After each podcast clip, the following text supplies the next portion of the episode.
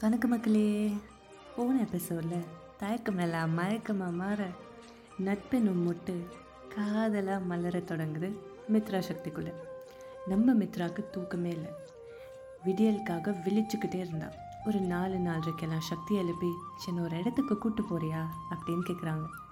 சின்னடி இவ்வளோ காலையிலையா, எங்கே அப்படின்னு கேட்க, வா வா வா கிளம்பலான்னு 2 பேரும் வண்டியில் கிளம்புறாங்க.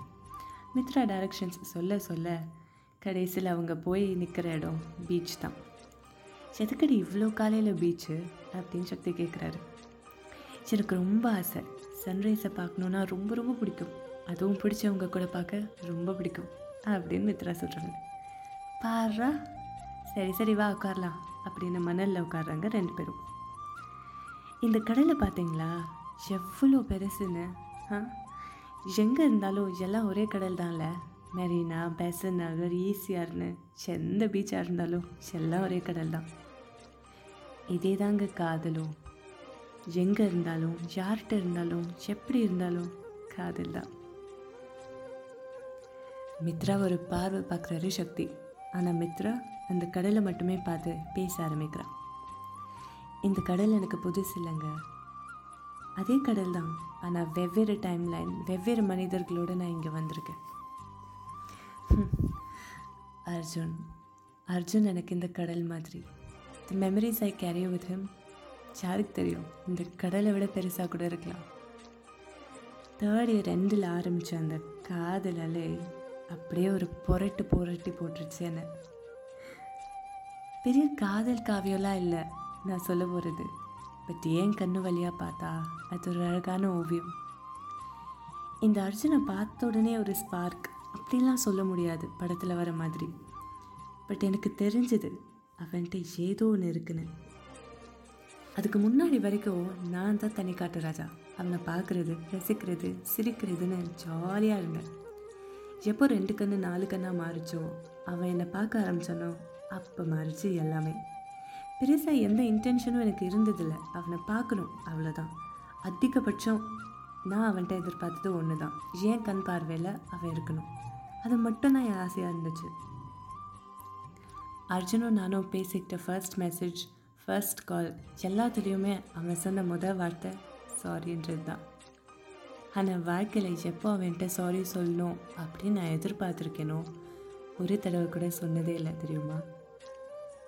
ஏன்டி இவ்வளோ சோகமாக பேசுகிற அப்படின்னு சக்தி கேட்குறாரு.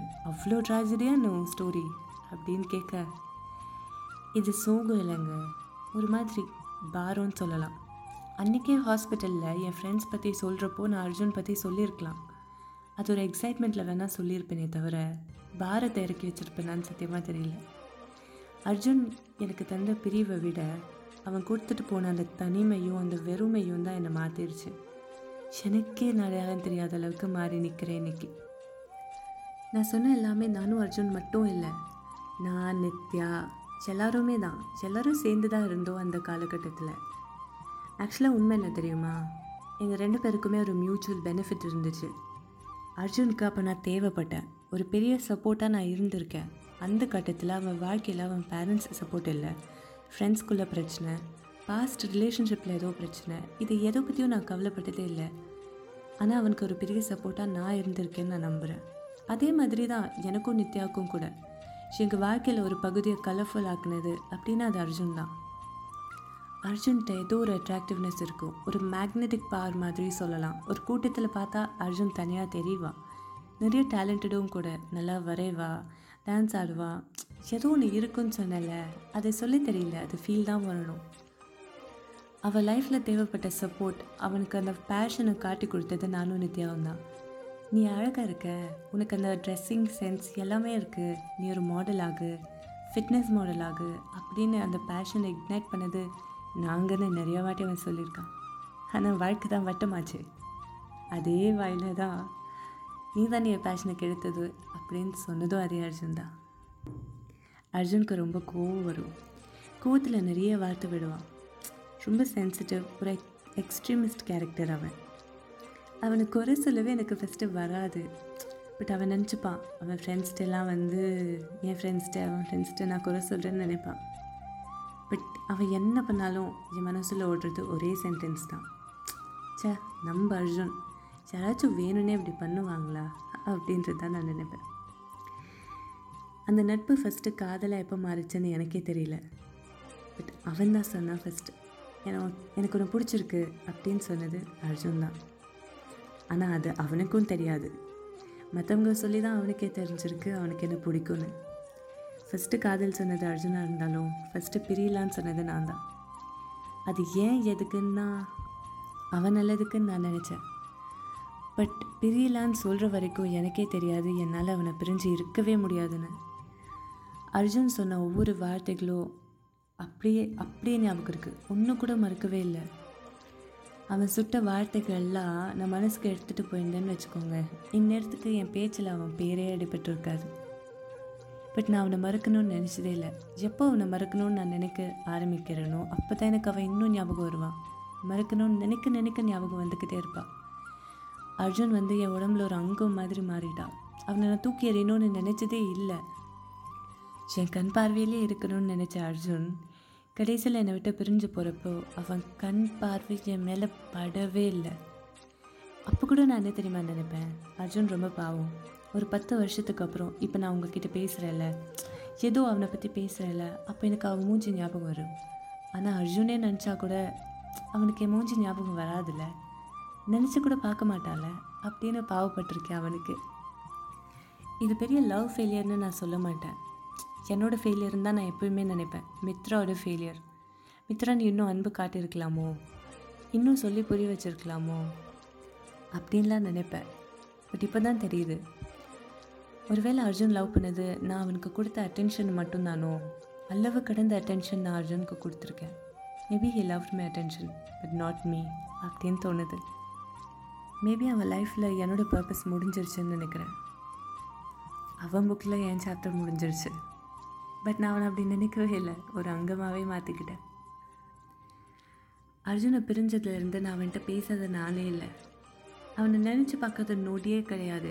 என் டைரிட்டையும் என் செவரிட்டையும் என் கண்ணாடிட்ட நானே அவ்வளோ தடவை அவனை பற்றி பேசியிருப்பேன். அர்ஜுனை பார்த்தா என்ன பேசுறது அப்படின்றத ஒரு 1,00,000 தடவை ப்ராக்டிஸ் பண்ணியிருப்பேன் தெரியுமா. சில சமயம் தோணும், என் அன்பை நான் அவனுக்கு தரத்துக்கு யாரோட பர்மிஷன் தேவை. அவனுக்கு என்ன பிடிக்கல, அவனுக்கு நான் செஞ்சது தப்புன்னு தோணுச்சு ஏதோ ஒரு கட்டத்தில்னா நானும் அவனை தூக்கி போடணுமா என்ன? ஏன் அன்பை நான் தரேன், அதுக்கு அவன் பர்மிஷன் கொடுக்குறதுக்கு யார் அப்படின்னு எனக்கு தோணும். பட் இப்போ நினச்சி பார்த்தா அர்ஜுனுக்கு நான் நிறைய நன்றி கடன் தான் பட்டிருக்கேன். என் வாழ்க்கையில் நான் இப்படி மாறி இருக்கேன்னா அதுக்கு காரணமே அர்ஜுன் தான்.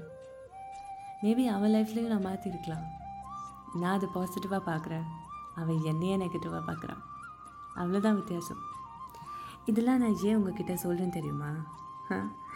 2 வருஷமாக நான் யார்கிட்டையும் பேசினதே இல்லை என்னை தவிர. அப்படியே சுக்குநூறாக உடஞ்சி போச்சு நம்பிக்கை எல்லாமே. வாழ்க்கை மேலே இல்லை, மனுஷங்க மேலே. பட் வாழ்க்கை தான் ஒரு வட்டமாச்சு. நம்பிக்கையை உடைக்க ஒருத்தங்க வரப்போ அதை ஒட்ட வைக்க ஒருத்தங்க வராமையாக போயிடுவாங்க. சில விஷயங்கள்லாம் தெரியாமல் இருக்கிறது தான் நல்லது. அதனால தான் அதுக்கு பேர் பொக்கிஷனே வச்சுருக்காங்க. மேபி நான் இப்போ உங்ககிட்டயும் இந்த கடல்கிட்டையும் சொல்கிறதெல்லாம் அர்ஜென்ட்டாக சொல்லியிருந்தேன்னா வாழ்க்கை மாறி இருக்கலாம். ஒன்று அவனுக்கு புரியாமல் இருந்திருக்கலாம், இல்லை அவன் கஷ்டப்பட்டுருக்கலாம், அவன் கஷ்டத்தை பார்த்து நான் கஷ்டப்பட்டுருக்கலாம், சென்னா நடந்திருக்கலாம். எல்லாத்துக்கும் ஒரு ரீசன் இருக்குல்ல. தோ இவ்வளோ நேரம் பேசுகிறேனே, நான் உங்களை வந்து என்னோடய ரிஃப்ளெக்ஷனாக தான் பார்க்குறேன். நான் எனக்குள்ளே சொன்ன நிறைய வார்த்தைகள், நிறைய சென்டென்சஸ், எனக்கு நானே சொல்லிக்கிட்ட நிறைய விஷயங்களை நீங்களும் சொன்னீங்க என்கிட்டயே. நான் சொல்கிறேன்னு நினைக்க விஷயங்களை நீங்கள் சொன்னீங்க. அதுவே எனக்கு ஒரு நம்பிக்கை கொடுத்துச்சு. தோ பேசி பேசி மணி 6 ஆயிடுச்சு. அங்கே தெரியுதே அந்த விடியல். என் வாழ்க்கையில் இப்போதைக்கு நீங்கள் தான் என்னோடய விடியல். சில சமயம் லைஃப்பில் நம்பிக்கை மட்டும்தான் தேவை. கொஞ்சம் நஞ்ச நம்பிக்கை இல்லை, அசட்டுத்தனமான நம்பிக்கை, அசைக்க முடியாத நம்பிக்கை தேவை. எல்லாத்துக்கும் எக்ஸ்ப்ளனேஷன் தேடிட்டு இருக்கிறதுக்கு என்னது இது வாழ்க்கையா என்னது? சிச்சுவேஷன்ஸ் எப்படி வேணால் மாறலாம், எந்த சுச்சுவேஷன் வேணால் ஒருத்தங்களை எப்படி வேணால் காட்டலாம். எல்லாத்துக்கும் ப்ரூஃப் தேடிகிட்டே இருந்தால் எது ப்ரூஃப்? என்னை பொறுத்த வரைக்கும் அன்பு தாங்க ஆதாரம். அன்பை தவிர வேறு என்ன ஆதாரம் வேணும்? வாழ்க்கையில் நம்பிக்கை தரத்துக்கு ஒன்று மட்டும் போதும், ஒன்றே ஒன்று தான் ஆதாரம், அது அந்த அன்பு மட்டும்தான். சக்தி, என்கிட்ட நிறைய அன்பு இருக்குது, உங்ககிட்ட கொட்டி கொடுப்பேன்ற நம்பிக்கையும் எனக்கு இருக்குது. நான் என் வாழ்க்கையில் வீடியோவில் பார்த்துட்டேன். இந்த நம்பிக்கைக்காக தான் இத்தனை கஷ்டமோ அப்படின்னு கூட எனக்கு தோணுது. அர்ஜுனுக்கு எப்படி நன்றி சொல்கிறேனோ உங்களுக்கும் நான் நிறைய நன்றி கடன்பட்டிருக்கேன் அப்படின்னு சொல்லி முடிக்கிறதுக்குள்ளே நம்ம சக்தி சொல்கிறாரு, Mitra, you truly a magic Mitra. சத்தியமாக நான் தான் தேங்க்ஸ் சொல்லணும் அந்த அர்ஜுனுக்கு, இல்லைனா நீ எனக்கு கிடச்சிருக்க மாட்டல. உண்மையாக சொல்லணும்னா என் வாழ்க்கையில் நான் 2வது தடவை ஒரு பொண்ணுக்காக விடுறேன் அப்படின்னு சொல்கிறாரு சக்தி. வாங்க பயணத்தை தொடர்வோம். மித்ரா, சக்தி, அர்ஜுன் மற்றும் 4வது நபர் கூட. காத்திருப்போம், காதல் தொடர. அன்புடன் மின்மினி.